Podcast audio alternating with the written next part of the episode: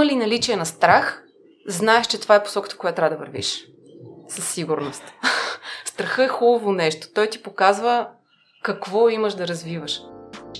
Меги е урбанист, социолог и управител на компонента, компания за градски альтернативи, медиация и анализи. В епизода си говорим за това да не бъдем коне скъпаци и да сме отворени за нещата, които светът ни предоставя. Приятно слушане!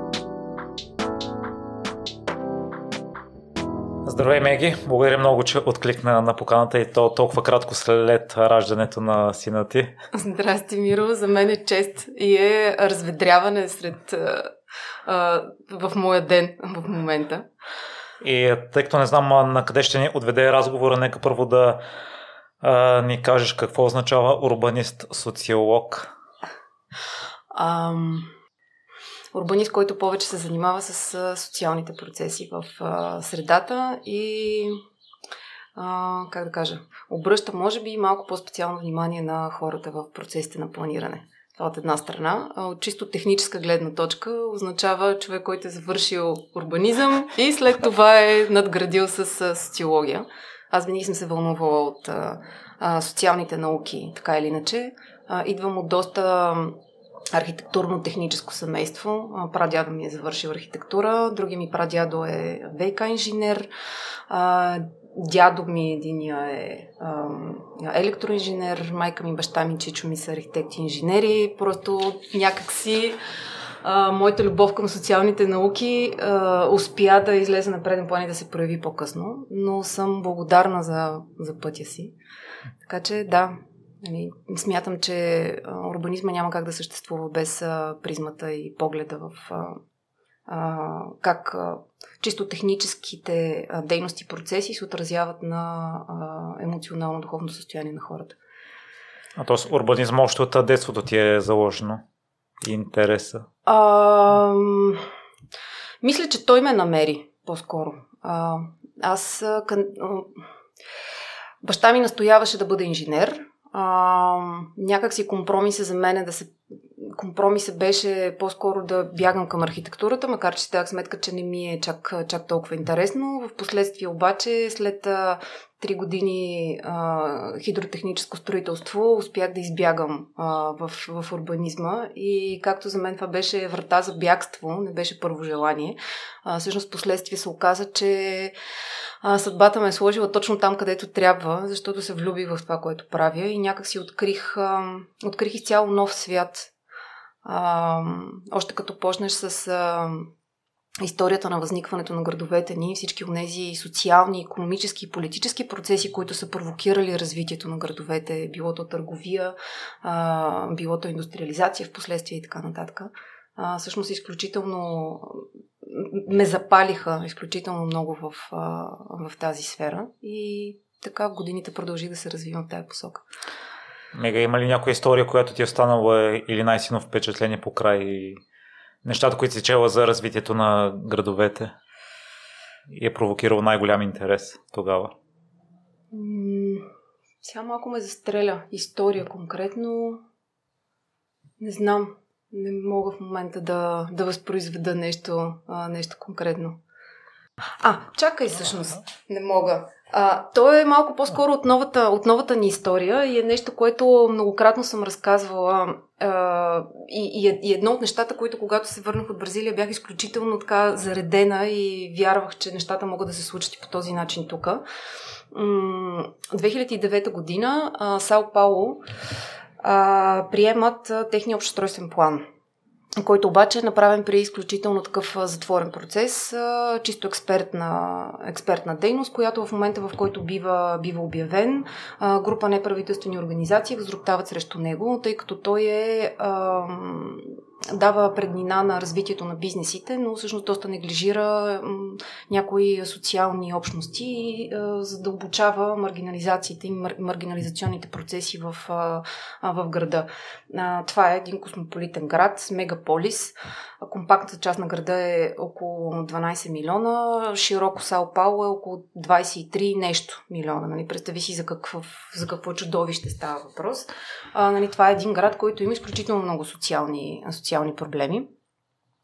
А, и съответно, а, то, те, една голяма част от тях имат нужда от своите устройствени а, механизми, за да могат да бъдат поне до някъде, до някъде разрешени. И така 2009 година започва един масиран процес, а, граждански бунт срещу а, устройствения план, който а, бива прият. И така през 2012-13 година те успяват да се преборят за а, нов процес и започва една изцяло нова, а, един нов структуриран подход на, по създаване на общостройствен план на Сао Пауло, в който а, биват включени различни а, неправителствени организации и граждани посредством множество различни процеси за включване. Като тук говорим за създаването на един нещо от сорта на обществен съвет, който има, намира своето седалище в почти всеки един от кварталите. Примерно, ако няма нещо от сорта на културен дом или нещо от този род, местната кръчма играе ролята на сборно място за събиране на мнението на хората по отношение на това, което би следвало да се прави там.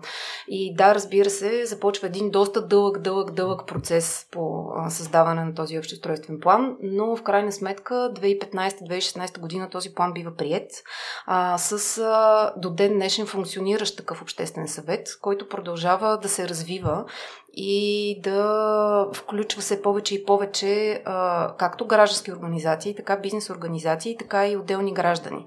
А, той си има своята строга организация и иерархична структура, а, но въпреки това има и така нека да го кажа, относителна гъвкавост. Този обществен съвет през години и половина сменя своя председател, като различни от различни квартали могат да участват различни хора и на всяка година и половина има нов председател, който е оглавяващ обществения съвет на различен квартал. те са изключително онлайн представени. още 2014 година пускат една дигитална платформа за, обществени, за онлайн обществени консултации, която до 2017-2018 вече успява да се развие доста добре. Почти всички по-големи промени на градско ниво биват дискутирани през, през тази платформа и включително те имат вече изградена система, в която всички документи се качват, трябва да бъдат видени от определен брой хора, за да могат да, да бъдат процедирани нататък. Освен, че те се гласуват на техните така наречени нали, нещо като общинските съвети. Отделно те трябва да получат и разрешение от този обществен съвет, който всъщност са а, не само професионалисти в него, ами всъщност предимно а, и повече граждани, които имат отношение към, а, към средата. Нали? Така че това е една такава история от близкото ни минало, а, която мен лично много ме, много ме зареди. А, и ако в една такава а, държава като Бразилия а, това нещо може да се случи. Смятам, че и в България би могло а, възможно да стане. А, знаем, че а, сега латиноамериканските градове като цяло са известни с а, доста а, силен, а, как да кажа, м- а, активистски дух. А, като цяло Латинска Америка е много по-емоционална. А, но се си мисля, че по някои неща ние доста си приличаме с тях и мисля, че можем да се получим от, от това, което те са успели да направят а, в а, тези десетина години. Освен, че работиш модел, дава и добри резултати, доколкото усещам от думите ти. А, ми, надявам се. а социологията, Меги, откъде се появи интереса? А, аз, както казах, винаги съм се вълнувала от, от социал... От... Винаги съм се вълнувала от хората. Нека така да се, да се изразя. А, винаги са ми били интересни човешките истории, ам, начина по който средата влияе на хората, онова, което те преживяват. А, и още в а, университетските ми години всички проекти, които правех, имаха така, как, да кажа, може би малко по социална, взимаха малко по-социална посока. Винаги се интересувах от а, пресечната точка между култура и, и градска среда. Доста съм се вълнувала и съм работила в неправителствения сектор. А, след като се дипломирах, поработих известно време като проектант и бях изключително разочарована от начина по който се случваше проектирането у нас. Много разочарована. Имам няколко истории, които са толкова много грозни и, и така с болка дори си, си спомням за тях. Включително едното беше, дето правихме, няма да споменавам нали, за, ко, за кой гробищен парк, но ни се наложи да променим обхвата на гробищен парк, защото сервитутната зона, в сервитутната зона попадаше имот на депутат, пак няма да казвам от коя партия, може би всички се сетят за коя партия става въпрос. Та, та всъщност ни се наложи да направим а, църква в а, нали, Параклис на гробището долу в Дерето, а, за да може да се смени сервитут на, на гробищен парк. Нали, смисъл ние такива дивоти, които някакси просто наистина с болка си спомням за тях. А, и тогава смятах, че и вярвах всъщност, че а, ако имам възможност да влияя на по-високо административно ниво, може би бихме могли да променим нещо. А, тогава пък започнах работа в Национален център по териториално развитие, а, смятайки, нали, че съответно а, това е институция, която може да повлияе по някакъв начин. Минах и през Министерство на регионалното развитие, дадох си сметка, че и там влизаме в една сложна административна процедура, в която директното въздействие върху конкретните практики а, би отнело изключително много време и някакси от а, от едната точка на другата точка стигнах до а, граждански активистката позиция, която някакси в онзи момент, нали, на, в моята младост ми се струваше много нали, най-работещото нещо и си казах, окей, ако по а, проектантска линия не може да се въздейства, ако по административна линия не може да се въздейства, то тогава би трябвало да се въздейства по активистка линия, нали, смисъл явно ако викаш, би трябвало нещо да се случи. И тогава започнахме да правим няколко такива а, инициативи, свързани пак с градска среда. Направихме една неправителствена организация, фундация, която се казваше Форум Градски альтернативи. А, с тях се занимавахме с доста такива интересни градски казуси. И тогава а, по един от проектите, по които, по които работехме, беше такъв чисто изследователски градски проект. Работихме с Майя Грекова, която тогава беше шеф катедра социология. И тя ме провокира в интерес на истината. Сашо Кьосев беше другия, беше другия партньор по, по проекта. Един ден си спомням как сме седнали в а, а, кабинета на културния център на, на Софийския университет и говорихме във връзка с, във връзка с този проект. И, и Майя нали, се обръща и ми казва, абе, ти като толкова се вълнуваш от всичките социални неща и се ти си иска да изследваш мнението на хората, що не вземеш да дойдеш да направиш една докторантура при нас? Искам, ма как така? Аз не съм завършила социология, аз не разбирам от това, не мога онова. И... А, бе, като гледа много добре си разбираш, я ела. И така си викаме, аз защо да не опитам? И е така мечка страх, мен не ме е страх, се озовах в социологията. Нямах никаква представа.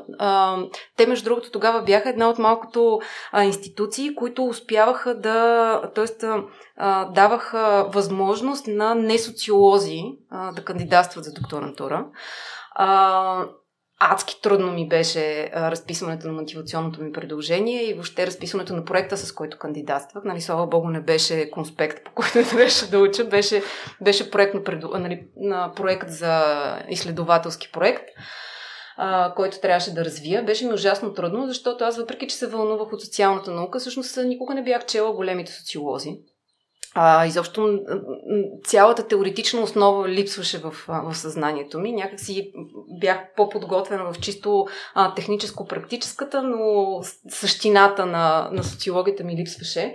А, така че си мисля, че до голяма степен това, което написах, беше доста лоишко, но ми се струва, че те по-скоро ме приеха заради ентусиазма ми, отколкото заради, заради уменията ми. Но съм им изключително благодарна, защото а, тези три, почти 4 години в, а, в социологията с, а, с тези хора отвори очите ми за много неща и всъщност мисля, че ме направи до голяма степен много по-добър урбанист, отколкото, а, отколкото бях преди това. М- най-малкото успях да си дам сметка а, успях да си дам сметка колко е важно а, да разбираш дългосрочното въздействие на политиките, които предлагаш. Било то а, економически, било то чисто устройствено технически а, или социални. А за да можеш да разбираш а, а, и, и да предусетиш какво би могло да се случи съответно ти е нужно да познаваш малко по-добре а, а, чисто обществената история. А, тъй като процесите м- не са, са доста сложни, а, обвързани с много много различни, много различни видове въздействия и някакси не са толкова нови. Повтарят се във времето и в годините. Така че ако малко по-добре познаваш това, което се е случило в, в миналото, можеш горе-долу да си дадеш сметка какви модели могат да работят сега. Да, има си своето изменение във времето, разбира се, но а, смятам, че можем да бъдем доста по-пълноценни като, и като проектанти, и като а, експерти, и като политици, ако щеш. А, доколко всъщност трябва да се съобразяваме с мнението на гражданите, защото си мисля, че не винаги това, което масата от хора иска е най-подходящо за развитието на града и след няколко години не се знае дали това, това желание по-скоро ще бъде негативно. Аз преди време мисля, че бях чувал за Братислава, ако не се лъжа. Mm. Кметът е решил да затвори централната улица и да бъде само за пешеходци и 90% от населението са били против, но след 10 години процентът се е сменил и 90% подкрепят това решение. Сега, това е много такъв, а, а, как кажа, провокативен въпрос. А, да, разбира се, гражданите не винаги знаят кое е най-добро за тях, а, ама това е нормално. А, защото а, за съжаление, ние като граждани биваме много лесно манипулирани от а, дезинформация, медии, а, как да кажа, тренди течения и, и разни такива други неща. Филми, а, дори ако щеш. А, и понякога а, много ни си иска нещо, което изглежда готино и модерно, но то в дългосрочен план не е много, не е много устойчиво. А, и именно за това а, пак ще се върна към предишното, нали, това, което казах преди малко. Добре би трябвало да познаваме историята и да се учим от грешките на другите. А, сега, ще дам пример с нещо друго. В момента гражданите, нашите си хора, много се кефят да живеят на модерни, в модерните затворени комплекси. Да, де, обаче ако погледнеш историята, примерно на Штатите, и ако погледнеш историята на една част от Западна Европа, ще видиш, че това не е много устойчива практика. И какво Защо? означава? Защото а, това създава доста голяма социална сегрегация, разделя обществото както на територия, така и, така и чисто социално-економически а, ти имаш една оградена, една оградена среда, в която има хора, които са приблизително от една и съща раса. Говорим специално за Америките и, и Северна и Южна. Горе-долу моделите териториални са доста сходни. А, имаш една среда, в която живеят хора с а, еднакъв цвят на кожата, а, еднаква раса, сравнително сходни доходи, а, нали, сходен такъв социално-економически а, статус – а, доста откъснати от останалата част на града. А, най-близките им магазини са на автомобилно разстояние. А, трудно можеш да ходиш пеша или да имаш а, такъв, а, как да кажа, здравословен механизъм на, на предвижване. А, от друга страна, в други части на града, пак имаш концентрация на хора от близък, близък цвят на кожата, близки социално-економически доходи, изключително а, разрушена среда. Нали? Това, това разделение на обществото създава доста негативи а, и доста социални, а, социални проблеми. Аз пак ще се върна на нещо, което а, мой колега бразилец ми беше казал, че една тяхна поговорка а, тези, които не спят, се плашат от тези, които не ядат. Това какво означава? Тези, които не спят, бачкат изключително много, за да могат да си позволят да живеят в тези скъпи жилища. И те най-много се страхуват от тези, които не ядат, защото тези, които не ядат, са тези, които крадат от тях. И такъв тип планиране, сегрегационно планиране на средата, с огради и места за такива и за онакива, подсилва именно тези страхове и създава изключително много предпоставки за психологически разстройства у хората. Нали, освен чисто социалните. Нали, това е доста екстремна, екстремна гледна точка, но в един дългосрочен план ние виждаме, че то не работи. Голяма част от щатските градове а, вече започват да мислят за различни начини на планиране. Говори се за а, механизми, за а, концепцията 10-минутен град.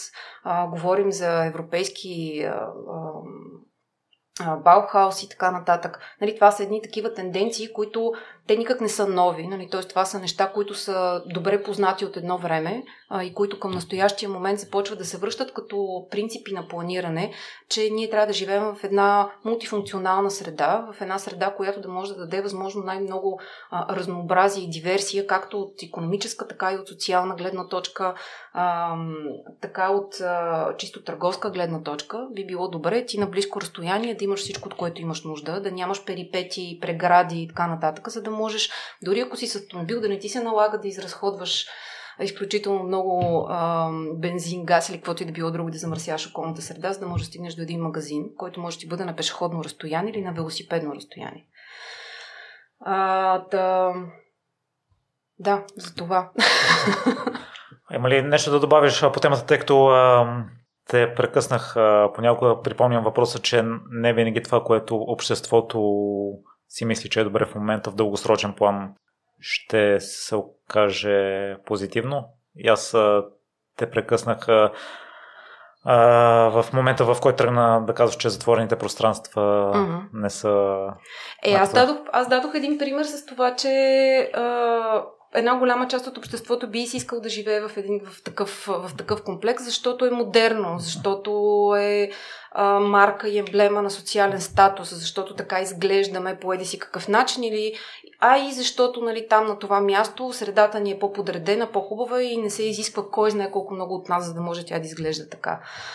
А, въпросът обаче е, че м- тук е много ключов момента а, по какъв начин се прави оценката за това, кое е добре, добро в дългосрочен план и в недългосрочен план и какви са ам, интересите на този, който прокарва конкретната политика. А, и ако ние се опитаме да бъдем максимално неутрални а, по отношение на, на тези интереси а, и се опитаме да мислим в дългосрочен план за интересите на максимално количество а, заинтересовани страни, както тези, които харесват затворените комплекси, така и тези, които са против тях, така и фирмите, които ги правят, така и чисто нали, политиците и така нататък. И се опитаме да направим, да а, теглим една черта, ще видим, че има аргументи, с които ние можем да обясним позитивните и негативните страни и да направим така, че да информираме обществото, то да си даде ясна сметка какво означава онова, което то харесва. А, защото често пъти а, хората казват аз искам това или онова, без реално да си дават сметка какво означава то за тях и докъде би могло да ги доведе. А, ние като, като общество сме, а, как да кажа, доста неинформирани за много неща, въпреки, че живеем в ерата на информацията и всеки би могъл да бъде, нали, да се информира и да, да научи много неща, но всъщност колкото повече информация имаш, толкова по-трудно става да отсееш. А, и, и тук идва ролята на експертите, идва ролята на тези включващи механизми, с които можеш да дадеш а, м, аргументирана а, аргументиран анализ за това кое е плюса и минуса на това нещо и да оставиш човека вече сам да прецени и да избере. Но когато говорим за големи градски процеси, те би трябвало да се планират на едно малко по-масштабно ниво, пак казвам, ки учейки се от грешките на другите и опитвайки се да а, образоват масата за това, кое би било а, добре да се случи. Мега, ние в момента мисля, че отново живеем в малко разделено общество. Това, което си видяла от а, западните примери с а, затворените пространства, по какъв начин след това става обратно интеграцията и сближаването? А, ако говорим за в Америките, не мисля, че става. Там е, те, те са доста сегрегирано общество. Ам, сега се замислям за един, за един такъв пример. Не мога да говоря за Северна Америка, аз не съм била там, нямам, нямам представа. Нали, знам, нали, чела съм от историята на, на някои от американските градове, горе-долу за какво става въпрос. Мога да говоря повече за, за Латинска Америка, но давам си сметка за следното нещо. А, в а, университета по-голямата част от студентите са бели. Има квота за чернокожи. Ами това какво ти говори? Горе-долу същата история, като с едно време при нас имаше а, квота за момчета и момичета за прием в ВЯС, в ЛАСАГ. Ние не сме на еднаква, на, на еднаква база. Да, в онзи момент вероятно е било по-добре да има квота за момчета и момичета, защото тъй като момичетата бяха доста по-упорити и изкарваха по-високи оценки, ще да се окаже, че един поток от 150 човека ще бъдат 140 момичета и 10 момчета. Нали? Вероятно би било добре да е така. А, но си мисля, че в момента, в който ние все още виреем и живеем в ам, ерата на квотите, било то на пол, а, сексуална ориентация, а, възраст и така нататък, да, това може би е една крачка напред ние да имаме сравнително балансирана извадка, обаче от друга страна това означава, че ти все пак правиш избор на база някакъв външен признак. Казвам го не защото а, толкова критикувам този модел, не защото имам по-добър, ами просто защото давам, разсъждавам по въпроса м- е или не е добре и как всъщност можем да излезем от това. Кое а, колко път също трябва да извървим и какъв трябва да бъде този път, за да можем да живеем един ден в една среда, в която да не се интересуваме от пол, възраст, а, сексуална принадлежност, цвят на кожата или а, тежест на банковата сметка. Аз нямам готов отговор за това. Не знам какъв е. Вероятно, до, до голяма степен си мисля, че както въпросът би бил. би могъл да се атакува от гледна точка на чисто техническо-устройствени механизми, така вероятно и културен. защото си мисля, че политики, които могат да работят успешно в а, някои от Америките или в скандинавските страни, където вече до голяма степен тази а, свързаност на обществата се усеща. А, и имаме, така, имаме едни доста добри примери за устойчиви градове. А, така те може да се окажат не особено полезни тук, а пък на нас да ни е необходимо нещо съвсем различно, което да работи на културното ниво, в което ние се намираме, културната среда, в която ние се намираме. А, така че да, би трябвало да се информираме за това какво се случва навън а, и да се опитваме да го пречупим през нашата собствена призма. Устойчив град какво означава? А, град, който в днешното си съществуване да не изяжда ресурсите на бъдещото поколение. Най-кратко казано. И на мен това ми харесва, Меги, го виждаме при теб и в твоята история да взимаме примерите от а, други области и да ги принасяме съобразно на нас и да виждаме връзките. И а, Ивайло Кунев, а, разказвач на истории, наскоро сподели, че именно най-инновативните неща се откриват по този начин, когато две независими една от други области съчетават а, а, неща. Та, при теб това става с урбанизма и социологията, с а, взимането на практики от а, чужди градове и при нас, всеки ги съобразно нашата култура. Та, в а, живота ти, в личния ти живот, по какъв начин намира също примери, ако намира? А, ами... А, как да кажа? Е- еклектиката е навсякъде в живота ми. Ам...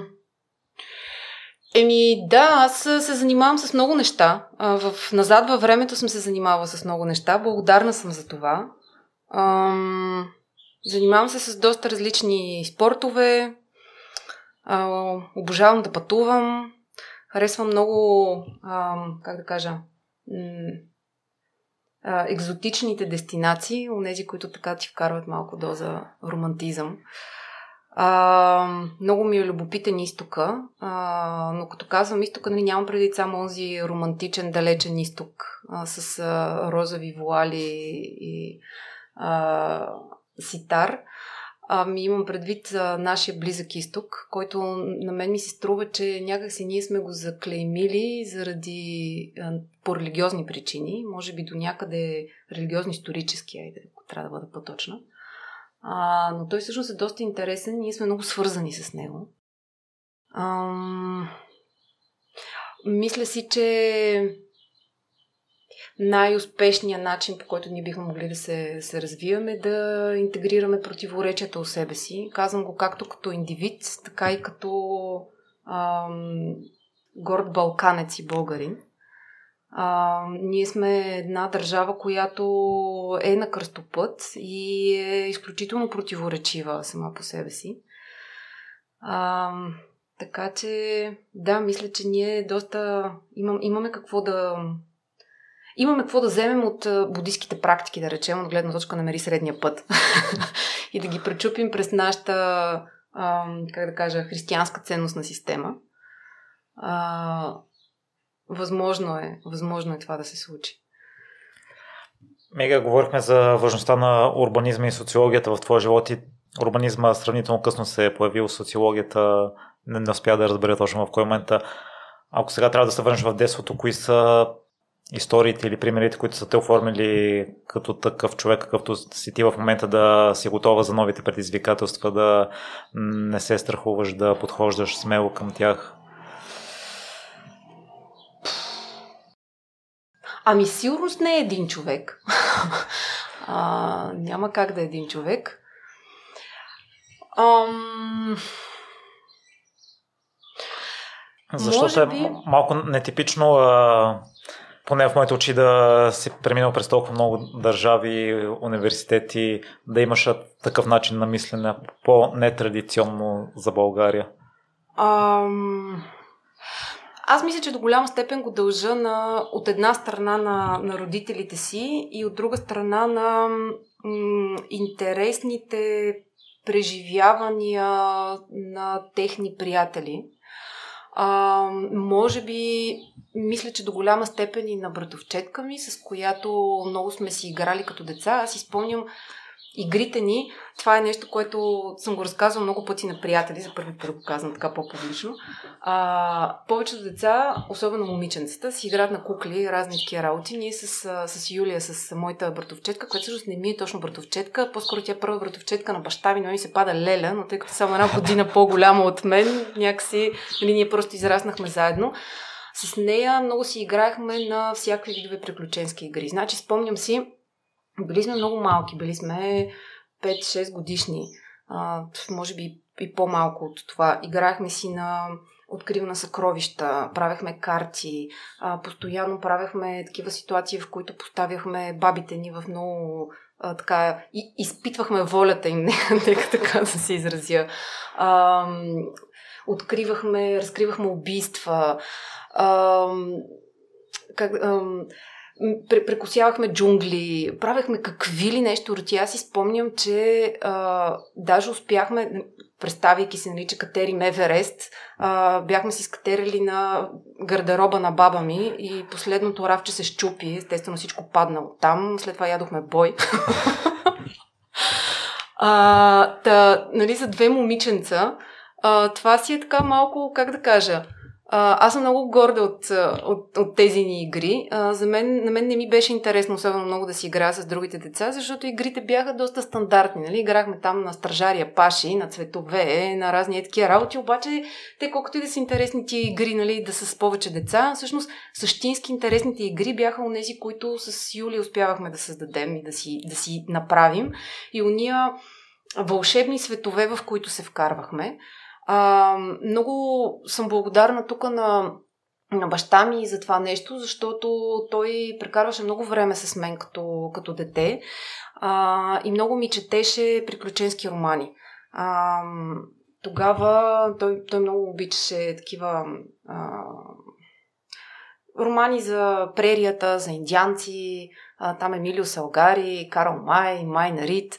И всичките тези неща съм ги а, преслушала през него и всъщност онази представа за откривателя, за пътешественика, за онова, което може да намериш отвъд морето, винаги ме е вълнувало изключително много. С него доста пътувахме. Изкарвахме ни хубави дълги морета, гмуркахме се, катерихме се, правихме толкова много неща. И освен, че нали, чисто на игра с Юлия можех да правя тия неща, с баща ми нали, успявах някаква част от тях да ги правя на, на, на реално. А, така че това до голяма степен може би, сега вероятно и съм си го носила някакси, но може би формира в мен а, този трепет за откриване, за желание да разбереш, да научиш какво има другия, какво може да ти даде, какво още можеш да откриеш, а, колко богат е света. А, да докажеш себе си и собствените си умения. Спомням си, имаше една игра, за първи път си играхме на, а, на изследователи, ама не такива изследователи като гробници или нещо от сорта, каквото по-често правихме, ами изследователи, които са в библиотека, имаме крайен срок. И си спомням, че пишехме дръсканици. Нали? Ние най-вероятно още не сме могли да пишем изобщо нали? някакви дръсканици, прехвърляхме някакви листа и имахме крайен срок и се робехме в едни книги и уж преписвахме някакви работи, някакъв крайен срок изпълнил. Аз толкова много се бях изпотила от това нещо. И години по-късно, когато наистина трябваше да предавам един крайни срокове, се сещах за ония момент, в който съм си го играла това нещо като дете. А, по-късно в този модел се появява и, т.е. В, в тази ми представа за света или това, което повтарям и интегрирам у себе си, се появява и модела на майка ми, по който тя винаги се занимава с обществена дейност и с, нали, имала и своята политическа кариера, а, занимавала се с обществено значими процеси и си спомням моментите на годините на прехода, в които а, тя винаги е била изключително дейна. Винаги ми е било много любопитно какво се случва около нея. Нали, там се говореше за големите процеси, за големите промени, как, какво ще се случи, така че хората да могат да живеят по-добре. И винаги, нали, както баща ми формира една приключенска част от мен, така пък примера на майка ми ми даде възможност да видя, че онова приключенското има възможност да съществува в нашата реална съвременна политическа среда и всъщност ние онова, което черпим от природата, можем да го, можем да го трансформираме така, че да помогне на, на, на самите нас в, в средата, в градовете, в които живеем. Така че мисля, че това са така най-близките ми примери, които до голяма степен са формирали, а, са, са ми били ролеви модели, а, да, да кажа, в, в живота. И аз си интегрирах, взех си от единия, от другия, от третия. А, годините, както ти казах, съм наблюдавала много и приятелите на родителите ми, които също са ми били много интересни, много различни а, едни от други. Нали, на баща ми са били доста по, как да кажа, по-природно ориентирани хора, на майка ми много по-интелектуалци по-скоро. А, и някак си аз припознах важността и на двата, на двата модела и много ми се прииска да мога да ги интегрирам. Не мисля, че това е било съзнателно. Абсолютно съм сигурна, че това е било някакъв такъв чисто по-детски момент, в който си харесваш нещо от този си го взимаш, харесваш си нещо от този си го взимаш, харесваш си нещо от този си го взимаш и го реализираш по някакъв абсолютно твой си начин. А, може би чак сега в времето и в годините си давам сметка, че това са били а, примерите, които много съм така но, носи в себе си и се присещам за тях. Имайки в такъв случай амбициите ти на 13, 14, 15 или преди да кандидатстваш, какви са ти били за живота? Ами, аз винаги съм искала да бъда изследовател. Когато влязох в ВИАС, а, някак си, си мислех, че по-скоро едно съм се отказала от тази си идея, а, защото като инженер не се възприема кой знае колко много като изследовател. А, в последствие, когато вече започнах да се занимавам с... А, когато влязох в урбанизма и когато започнах да се занимавам с а, магистърската ми дипломна работа, която беше доста интересна, тогава започнах да усещам себе си като изследовател. Аз се занимавах с а, интегрирано управление на парк Странджа в условия на трансгранично сътрудничество. И това беше момента, в който аз не просто обикалях Странджа планина и градовете из Странджа от българска и турска страна, за да събирам местните истории, ами се опитвах да се ровя и по административните архиви, за да видя кога и кои са били моментите, в които Странджа все пак се управлявала а, компактно. А, не, не е имала различни планове за управление от двете страни на границата. И това беше момента, в който си дадох сметка, че всъщност аз може би до някъде съм на път да изпълня детската си мечта, нали, да бъда изследовател. Нали, може би не като Индиана Джонс, ама нещо, нещо в по-съвременен формат. Ам, и си спомням, че когато а, в по-късните години а, отидох в катедра социология а, и с а, мои близки приятелки и колежки а, обикаляхме България и събирахме различни интервюта в контекста на различни изследователски въпроси, ето тогава наистина се чувствах като изследовател, защото да се гмурнеш в едно село, да питаш а, местните жители за разни с каквото и да било, било то как живеят, било то как възприемат една, едно, едно или друго нещо, само по себе си вече е такъв тип изследователска дейност, която е социално-антропологическа и е близка до това, което съм си представила като дете. Окей, нали, не е директно в джунглите като Индиана Джонс, но е нещо, което е много изключително вълнуващо. И си спомням, че когато вече започнах да работя за столична община и когато с а, визия за София започнахме да се занимаваме, въпреки, че ми беше изключително интересно и предизвикателно, ужасно ми беше страх да почна да занимавам с това и нали много пъти съм го казвала. А, някакси много ми липсваше, много ми липсваше изследователската работа. А, може би и до ден днешен доста ми липсва, защото тя, тя хранеше детето в мен. Много. И сега до ден днешен, а, ние с мъжа ми, понеже се запознахме на, на ветроходно състезание на регата, а, някакси а, един друг си храним това поне през ветроходството, а, защото нали, това е момента, в който съответно вече наистина можем да приключенстваме в среда, в която тотално не познаваме. И нали, винаги да поставим себе си в една ситуация, в която а, до голяма степен зависиш от другия което те учи на доверие, м- учите на емпатия, на съзидателност и е много важно. Мега, защо те е било страх да започнеш работата? Да. Визията ли? А... а... Беше ме страх, защото ам, Абе, винаги съм имала един такъв страх от, от провал, че няма да успея да се справя и онова, което правя, че няма да има достатъчно значение. А, мисля, че този страх го имам абсолютно всички живи същества. А, може би аз по-скоро си признавам открито за него. Това е едно на ръка. Второто, което е, м- беше ме страх, защото а, аз все пак а, имам като дете на майка ми а, и като страничен наблюдател какво, докъде може да стигне политиката и какво може да направи, а, си давах ясна сметка, че а, не винаги доброто желание е достатъчно, а, за да можеш да случиш необходимата промяна. А, и пак като дете на майка ми, а, виждах и разбирах колко тежко може да бъде, а, когато не успееш да направиш онова, в което вярваш. А, не защото ти самия не си достатъчно добър и не можеш, а, ами защото не си предвидил а, интересите на някой по-силен от теб.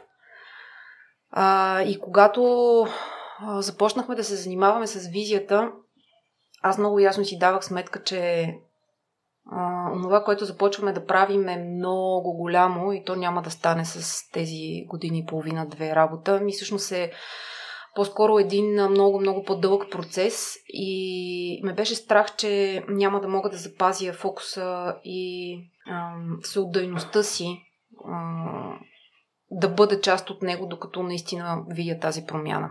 Страхувах се, че, че ще се разочаровам а, по-скоро, отколкото да мога да видя промяната. А, по един и по друг начин страховете ми се оказаха верни а, заради това, което се случи. А, но във всеки случай не съжалявам. Мисля, че както тук преди да започнем записа си говорихме с теб, отворихме една врата, която вече няма да се затвори. От тук нататък тя по-скоро ще става все по-голяма и по-голяма а, или по-скоро ще провокира отварянето на други, докато най-накрая падне стената. а, така че беше много важно това, но поставях под съмнение а, собствената ми сила да мога да издържа до край. Защо па при положение, че Само да отбележим, че си учил в Русия, в Австрия, в Польша и в Бразилия. И това ми се струва доста различни светове и доста смели начинания. Кое мисля, че ти е попречило да пренесеш тази смелост в, и борбеност в това да не се отказваш в визита за София? Аз не мисля, че съм се отказала или че не съм била смела в това. Смисъл, факт е, че го направих. Освен това, сега, когато а, Любо дойде да ме покани в екипа, а, аз все още, все още имах взаимоотношения с а, университета де Сао и все още бях в Бразилия. Нали? Тоест аз не бях приключил взаимоотношенията си там и по-скоро мислех да отивам на там, отколкото да се връщам тук. Така че Любо деца викаме върна от самолета. А, и въпреки тези ми страхове и въпреки всичко, аз мисля, че все пак си проявих смелостта и въпреки притесненията си, ма, скоро след това прекратих взаимоотношенията си там с университета и се върнах изцяло тук, за да се занимавам с визията. След това продължих да работя в София план и продължих да се занимавам с него. Така че не мисля, че, съм, че не съм проявила тази смелост. По-скоро ам, по-скоро ясно си давах сметка за страховете ми. Обаче, тук може би е редно да обърна внимание на един такъв психологически феномен, че всъщност е много важно да имаш такива страхове, защото страха е този, който те провокира към развитие. Нали? Тоест, ако, ако нямаш страх, очевидно не се развиваш особено много. Страха се появява, когато си а, нарушил зоната си на комфорт, а когато си нарушил зоната си на комфорт, вече си в процес на развитие. Така че а, аз мисля, че съм много успешна в това да се държа винаги в процес на развитие. не стигам до момент, в който да ми стане скучно. Тъй, че... Тъй, че мисля, че съм си била достатъчно смела. Да, е, в такъв случай извинеме за неточността. А в такъв случай, Меги, от какво се страхуваш в момента? Абе, в момента да ти кажа честно, вече не знам от какво. Аз поделих тук, че за мен е най-големият страх в живота ми беше да имам дете, защото винаги съм се страхувала какво ще мога да му дам и дали ще мога да бъда на, на, изцяло там. Така или иначе, вече имам дете. А, родих преди два месеца. А, беше много страшно цялото нещо, защото той се роди в края на 8-я месец по спешност а, имаше известни осложнения, не беше ясно какво ще стане с, с детенце. Слава Богу, всичко е наред. Обаче такъв ужас в живота си никога не съм преживявала. Наистина. А, и да, това ми беше най-страшното. Сега в момента, честно да ти кажа, им чувство, че вече не знам какво, какво може да му оплаши. Ам, след като, след като минах през това, дето да имаш възможност да загубиш детето си, не знам дали има нещо по-страшно от това. Е, ще те върна малко назад. В предварителния разговор си говорихме, ти сега го засегна за чистолюбието, че не става само с 100% идеализъм. Понякога трябва да се направи компромиси. Да. Та, от това, което ти си забелязва в твоя личен живот, Меги, докъде е границата да отстъпиш някой от принципите си? Ам... Не вярвам на максимата, че целта оправдава средството. Мисля, че това до голяма степен отговаря на въпроса. Човек трябва да следва ценностната си система. Не е нужно да бъде, т.е. окей да бъде честолюбив, но да си дава сметка за това и да разбира кога има смисъл и кога няма смисъл да проявява своето честолюбие и да знае ам, дали има по-голяма цел отвъд а, и ако знае, че тази, че има по-голяма цел, то тогава по-скоро да преглътне себе си. А, но трябва ясно да разбира какво, какво биха донесли действията му. И да, целта не винаги оправдава средството. Едно нещо, което прочетох в малкото интервюта, които си давала, че личното удовлетворение е много силен индикатор за стоиността на работата ти. Mm. Също от разговора забелязвам, че през целия си живот сякаш работиш с такова удовлетворение. Ами, търся го. а, не мисля, че целият си живот съм работила с такова удовлетворение, но тъй като съм непримирима по душа, не мога да седя бър... дълго време в среда, която не ми носи удовлетворение. Тоест, в момента, в който виждам, че от работата ми няма а, директен положителен ефект, а, или айде дори да не е толкова директен, но все пак измерим положителен ефект, а, бързо сменям. Даже преди години се замислих за това, че В а, трудовата ми книжка, а, все пак имам трудова книжка, а в трудовата ми книжка а, почти нямам заседяване на работа повече от година. И се бях много притеснила и си казвам, леле, ужас, аз ако трябва да си търся работа на конвенционален принцип скоро, че то няма работодател, дето да ме вземе. Смисъл, никой не взима такива, дето непрекъснато си сменят работата. Защото нали, хората искат нали, подаване, нали, някаква последователност и така нататък. И си викам, аз, аз как ще му обясня на тия хора, че аз също съм последователна нали, за себе си. Нали, това, че в трудвата ми книжка пише нещо различно и че не се примирявам с обстоятелствата, нали, всъщност не значи, че не съм последователна. А, та, какъв беше въпрос? За удовлетвор... удовлетвор... удовлетвор... Да, да. А, Та, да, та всъщност аз винаги съм търсила удовлетворението а, от гледна точка на въздействие. Тоест, ако виждам, че с работата си правя нещо, с което да подобрявам средата и нещо, което да ми дава усещането за пълнота, то е директно свързано с положителния ефект върху другите.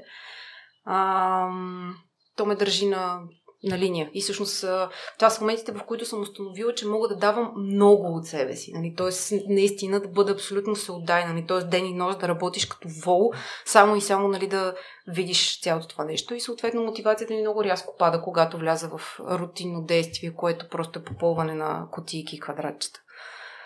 И ми като а, мащабът е огромен а, или голям на нещо, с което се занимаваш, м- слагаш ли си маркери за да изпитваш това удовлетворение, да си го разделиш на малки стъпки, О, да, за да видиш да ще има да оцелея. Иначе просто няма да оцелея.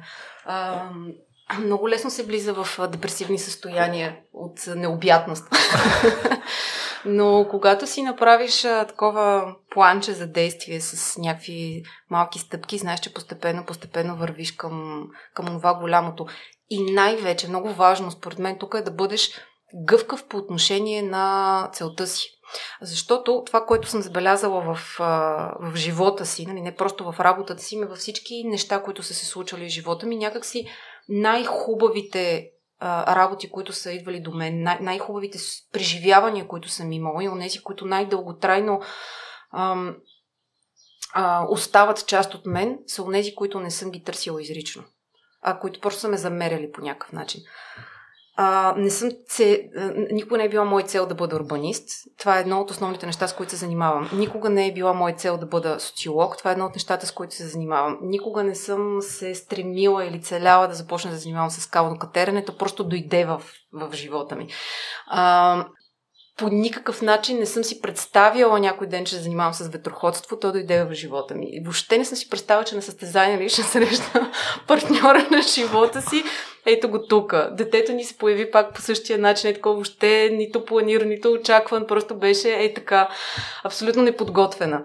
Ам наистина, казвам ги всички тези неща, защото това са най-хубавите работи, които наистина могат да се случат в живота на човек. И ако ти си твърде целеустремен към това, което си казал, аз трябва да постигна това, спираш да забелязваш това, което наистина е ценното, а то е именно това, което те вкарва в пътя, който, който е за теб. Да, хубаво е да държиш една обежна точка, защото знаеш на къде си тръгнал и какво можеш да направиш, но всъщност ти можеш да а, бъдеш много по-ефективен, ако си гъвкав за малките микроцели, които можеш да постигнеш докато оправиш голямата цел и всъщност те ти дават много повече сила, умения, знания и възможности, за да вървиш в посоката, която вървиш.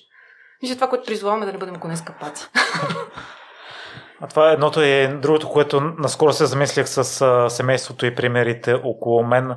Дори а, шанса да се появява някакси някой не се възползват от него и случва се два-три пъти и до там след това вече не идва отново освен да намалим конец капаци нещо друго, можеш ли да добавиш Меги, за да сме по-отворените, по-отворени към възможностите? Ами, какво късмета, друго? А, да не си затваряме врати. А, много е важно бе, да бъдем смели. Да бъдем смели. А, странно е да го каже човек, който в началото каза, че се страхува да започне нещо. Но, но, си, но да, знам какво искам да кажа. Има ли наличие на страх, знаеш, че това е посоката, в която трябва да вървиш. Със сигурност. Страха е хубаво нещо. Той ти показва какво имаш да развиваш. И при теб е било така и с предприемачеството. Не си очаквала, че някога ще бъдеш предприемач. Мразя ги. Даже в дисертацията си съм ги хранила много. Първо, защото, тъй като един от предните ми гости също а, беше предприемач и инвеститори, това, беше, това е било първото нещо, което е казал на госпожата в училище, че никога няма да бъде бизнесмен и предприемач. Там е любопитна и твоята транзиция. А, ами аз ти казах, че а, от гледна точка качествената градска среда а, в живота си опитах провокация от всички страни. А, държавна администрация, общинска администрация, проектантски сектор, трудно казано, но за проектиране, а, неправителствен сектор, академичен сектор, и единственото, което не съм опитала е предприемаческия, не бизнес сектора. И си давам сметка, че най-вероятно а, те естествено всички трябва да работят заедно, за да може нещо да се случва, но има един а, по-голям и по-силен двигател на прогреса. И всъщност, колкото и да ми е неприятно да го кажа, това е бизнеса, просто защото той държи капитала. И ако ние можем да организираме нещата така, че да работим с бизнеса успешно и да го насочваме към а, устойчивите модели за планиране, ние имаме много голям шанс да случим унази а, по-здравословна, по-хуманна, по-красива, по-гъвкава и по-всякаква среда, каквато ни си иска и за която говорим толкова много. Администрацията сама по себе си е изключително важна, защото тя е тази, която а, дава структурираната рамка, в която могат да се случват определени неща, но тя няма капитала да може да го случи. Ние в а, средата, в която, т.е. в а, времето, в което живеем в момента, а, чисто капиталово, администрациите ни са, изклю... са много слаби. И държавната, и общинските ни администрации, ми извинявай, ама ние разчитаме повече на европейски средства. Ние със собствен капитал работим много малко. Партньорствата ни са почти нулеви. А, публичното частно партньорство се е превърнало в мръсна дума за последните години. Никой не иска да говори за това. Един закон за публично частно партньорство не може да прокараме от толкова много години. Това са механизмите, с които ние можем да изградим нещо. Трябва да ползваме бизнеса. Бизнесът е много по-подготвен, отколкото ние си представяме, че е. И с много малко усилия може да направи много. И ако администрацията е достатъчно умна, ще започне да работи по-близко с, с бизнеса, поставяйки му ясни рамки за това, което може да случва. Така че това беше една от а, причините, поради които си казаха, бе, аз тия винаги много съм ги мразила, ама всъщност, а, всъщност те са онези, които могат да направят промяната. И по-добре да разбера как функционират те и да им помогна да направим заедно тая промяна, от която всички можем да берем добри плодове, вместо нали, само да се плюем едни други. И така. И сега ще ни разкажеш ли за идеята и за стартирането на компонента? Ами, то много романтично си започна цялото нещо. А, представям си, че ще създадем и всъщност правим в момента една консултантска компания от ново поколение, която от една страна може да, да води а, инвеститорите и бизнесите в една по-устойчива посока, но като, и като казвам устойчива посока, нямам предвид само а, зелена сделка и, и околна среда, имам предвид и економическа и социална в механизмите, с които ние работим, засягаме много социалните елементи на устойчивостта. Това от една страна. От друга страна, компанията ни е единствената в България, която е сертифицирана и се занимава с и се опитва да популяризира на местно ниво концепцията за градска медиация. Това е нещо изключително важно. А, в устройственото планиране ние непрекъснато се сблъскваме с хиляди казуси. Нали, директен пример давам а, проблемите с отчуждаването на земи за а, техническа инфраструктура, за изграждане на паркове и така нататък. Много често това са едни дела, които се влачат с време. От една страна общината няма средства, от друга страна по отношение на зелените пространства хората пък искат да правят нещо друго. Те са минали едни давностни процеси, нали, минало едно време, в което общината могла да отчужди, след това не може. Хората искат да реализират нали, някакъв капитал от, от земите си, искат да правят нещо друго и така нататък. Нали, това са едни много сложни градски процеси, в които а, биха се случвали много по-добре, ако има ясен структуриран диалог а, и има кой да го води този диалог. До сега у нас а, той по-скоро е работил на принципа проба-грешка и нямаме един изградена един изграден механизъм, който да ни позволи да го водим добре. Последните години се работи доста по този въпрос, но все още има много какво да се случи. А, та всъщност ние, а, заимствайки а, процесите и м- механизмите, по които върви една класическа медиация, едно такова извънсъдебно разрешаване на споровете, се опитахме да ги адаптираме за а, нуждите на устройственото планиране. И смятаме, че това е един процес, който може много да се развие на, на местно ниво и може много да даде а, като структура в воденето на тези, на тези преговори. До момента няма друга българска компания, която да може да предоставя такава услуга. Тъй, че това си е нали, по някакъв начин иновация. Даже ми е странно как никой не се е сетил до сега, защото е толкова очевадно, но как ти де. да, да, горе-долу това са, това са линиите, по които работим.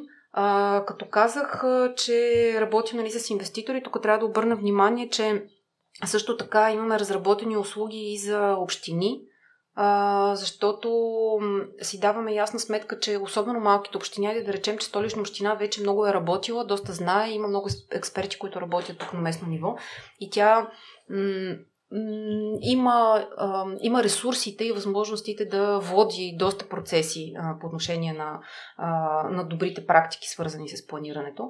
Обаче малките общини в страната, а, няма кой да им помага за такива процеси, така че съответно ние успяхме да разработим и пакети услуги, които са свързани конкретно с подпомагане на малките общини, на механизмите, които, а, с които можем да ги подпомогнем, така че те да правят по-интегрирани проекти, да въвличат повече а, местните ресурси, било то бизнес, било то граждански ресурс.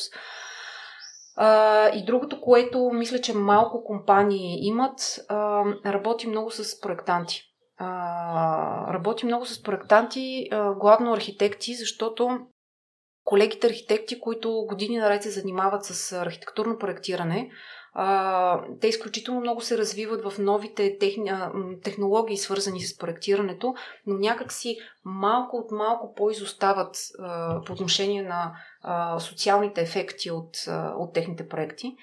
И мисля, че има много какво да се направи а, по отношение на това колегите проектанти да започнат да а, мислят и да развиват архитектурните проекти повече в посока а, да подпомагат а, индивида и усещането за индивида в средата, която създават. А, така че това са линиите горе-долу, по които, по които вървим към момента.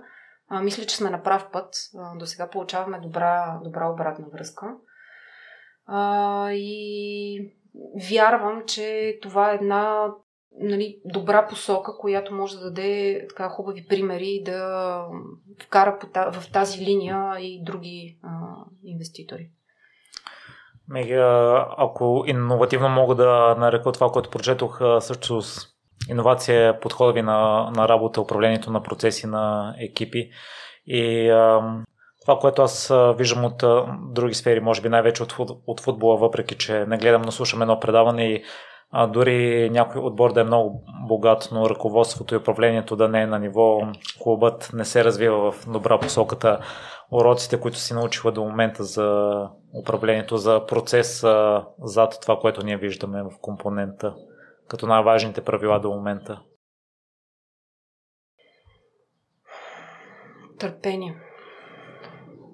Много търпение. А, другото е разбиране на мотивацията на човека, с когото работиш.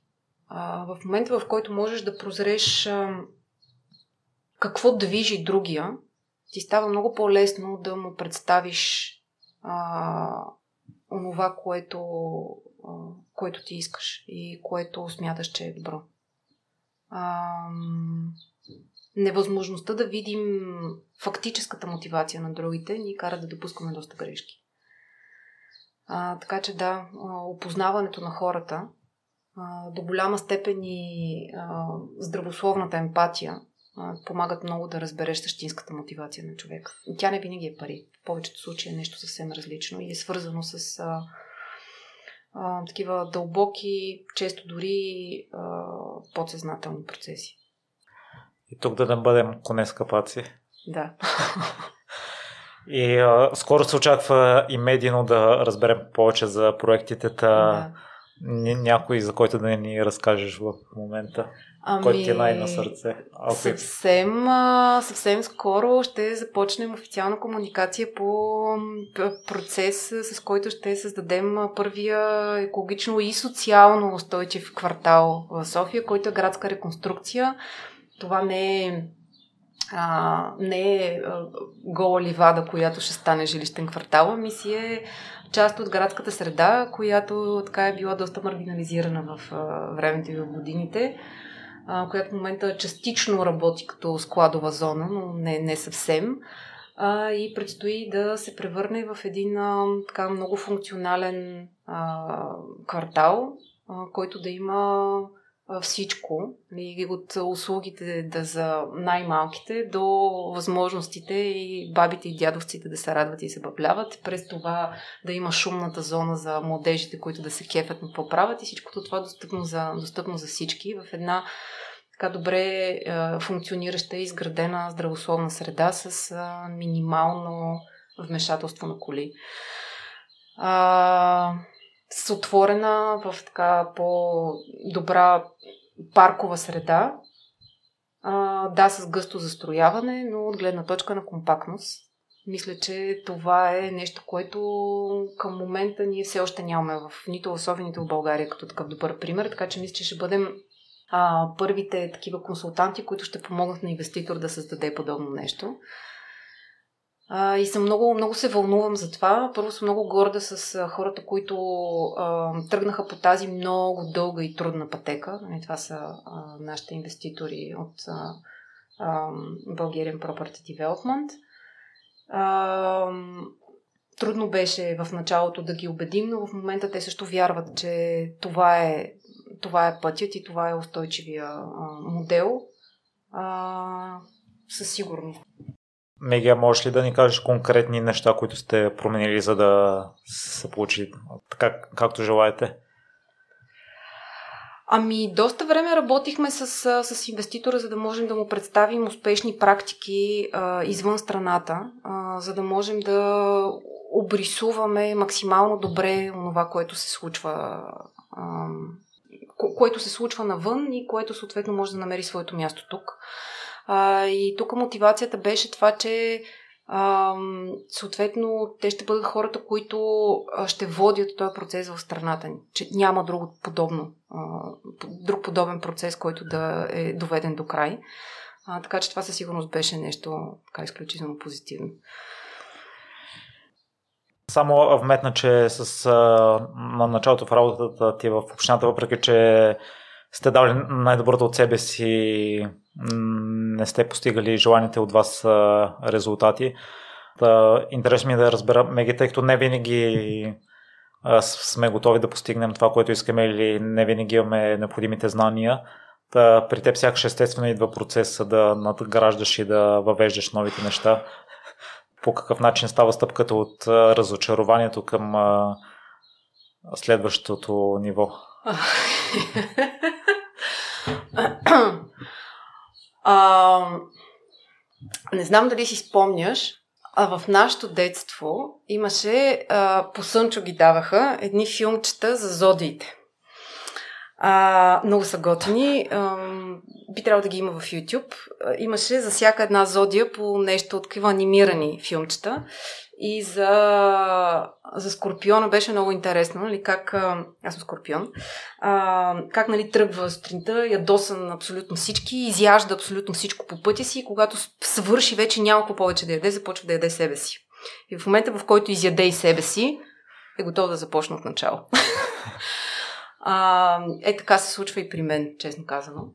А, иллюстрирам го това, защото аз съм забелязала, че при мен винаги има един такъв процес на цикличност, в който си казвам край никога повече. И малко след това си казвам и да, аз не мога да седя така без нищо да правя, тръгвам от друга посока. И цял живот съм правила това. А, така работих родителите си вкъщи, А, така действах и в училище, така действах с абсолютно всяко едно нещо. Включително си спомням и, че когато започнах да се занимавам с катерене, а, така подхождах и към най-тегавите маршрути, които не можех да изкатеря. не, че съм направила нещо, кой знае какво, нали, не съм стигнала някакви, кой знае какви висини, нали, чисто от хоби гледна точка го казвам, но винаги когато имам някакво предизвикателство и се разочаровам от него, за едно известно време не се занимавам с него, но съзнанието ми работи и в някакъв момент решавам просто, че го пробвам по друг начин. А, не знам дали е и над, не знам дали е невъзможност да приема това, че не мога да направя нещо. Не знам какво е, но просто не ми дава мира, докато не намеря начин да го направя. А, случвало ми се години да не се занимавам с нещо и да съм си казала, не, аз тотално съм го забравила това. И в някакъв момент от някъде нещо просто идва и се присещам за него и го подхващам. А, така че, не знам, може би черта от характера. Мега, в, а, тъй като аз имам проблеми с отказването, а, ня, някога отказвала ли си се от нещо и защо? Да, отказах се от хидростроителството, не беше за мен. Добре, от нещо, което си искала, но си видяла, че няма да стане? Или си пробвала няколко пъти, тогава си установила? Май не, честно казано. Мисля, че нещата, от които съм се отказала, по-скоро съм установила, че не ги искам особено много или вече съм се променила и не ги искам. А, унези, които наистина съм искала и които са си седяли в съзнанието ми и съм намерила начин да ги, да ги стигна. А, или, или по някакъв начин те са ми се случили, нали, дори без да ги, а, без да ги преследвам целенасочено. Аз това казвам, че много е важно да преследвайки целите си да бъдем с отворено съзнание, защото се оказва така, че а, постигаме други наши цели, докато преследваме различна. А, и това няма да ни се случва, ако сме абсолютно е така целеустремени, без да си даваме възможност да гравитираме около а, пътеката. А, отвореното съзнание е онова, което ни позволява да разберем всъщност какво наистина искаме и дали наистина го искаме. А, и да ни даде възможността да се насладим на това, което ни замеря по пътя. Защото често пъти се оказва, че именно то ни помага да постигнем целите си. Кое е най-голямото предизвикателство, което си е преодоляла? А, ами, мисля, че това, което сега ми се случи преди два месеца. сега е, нали, имам да разказвам някакви неща, чисто професионални и така нататък, обаче мисля, че в личностен план а, тези три дни, в които трябваше да изчакам, докато да разбера крайна сметка ще се получат ли, нали, ще оцелели детенцето ми или не, беше най- тежкия момент от, от живота ми, наистина. Ам, това беше момента, в който въобще не може да си представя как продължава живота тук нататък след такова нещо. Ам, спомням си, че имах една ситуация в а, Бразилия, така се, така се случиха нещата, че те, университета стъчкуваше, нямаше възможност кой да ме посрещне, аз нямах предварителна резервация. Два дни живях на една от гарите в Сао Пауло. Тогава си представях, че това е много страшно нещо и че въобще сега какво ще правя. След това установих, че то град въобще не е чак толкова страшен и опасен. А, и тогава ми беше, нали, чисто на физическо ниво ми беше доста страшно и притеснено. И след това разбрах, че когато човек е отворен и има доверие в, в света и в хората, някакси нещата се нареждат много добре. А, така че не знам, мисля, че, мисля, че това е. Много се радвам, че с малкия всичко се е получило нали, в крайна сметка и обикновено в такъв тип предизвикателства може би научаваме нови неща за характера, които не подозираме. При теб имаш ли нещо ново, което научи за себе си? Установих, че имам а, някакъв много голям запас от енергия, за който дори не съм предполагала. И от, а, и от сила, също така. А, нямах никаква представа колко мога да понеса, честно казано. А, и се замислям за това, че всъщност ние хората а, можем много, много повече, отколкото си мислим, че можем. А, и ако тръгваме непредобедено към ситуациите, успеем да накараме себе си да тръгнем непредобедено към, към ситуациите, а, мисля, че можем да постигнем много по-добри резултати. И ако можем да оставим егото си, разбира се, което е много трудно. Не мисля, че някой съвременен човек е успял да го направи напълно, но може би за някакви части от, а, от деня или от времето успяваме да разберем какво е да работиш без его. И тази ситуация, която, а, която ми се случи, а, ми даде да разбера, че всъщност егото няма никакъв, никакво значение. Мега успехът какво е за теб? Удовлетворение от това, което правиш. Това е. Наскоро започнах да слушам един подкаст и все още не съм трябва да помисля за адекватен превод на български. Подкастът се казва High Performance и започва всеки епизод с това какво е High Performance за определения човек. Та, за теб какво е преминал през толкова много сфери и постигнал толкова лични успехи? Абе, аз не знам колко лични успехи съм постигнала, ти кажа честно. Аз си мисля, че нищо кой знае какво не съм направила и може да се направи толкова Отстрани много повече. не изглежда така. ами не знам. Не знам това. Пас има хора, които а, издържат под вода супер дълго време, изкатерили се Еверест, направили са някакви такива неща, които ми се струва хай перформанс. Не знам това да ние правим дали е хай перформанс или не. Не знам.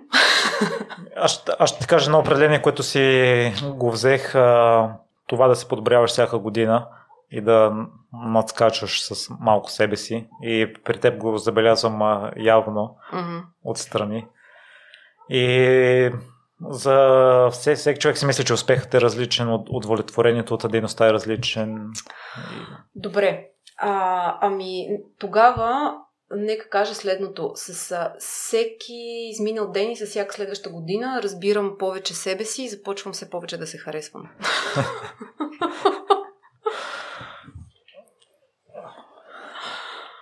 Uh, чува се да те питам ли какво не си харесваш, защото поне отвън също uh, им, имаш толкова много качества, които аз uh, с удоволствие бих искала да притежавам и също не виждам. Само така изглежда.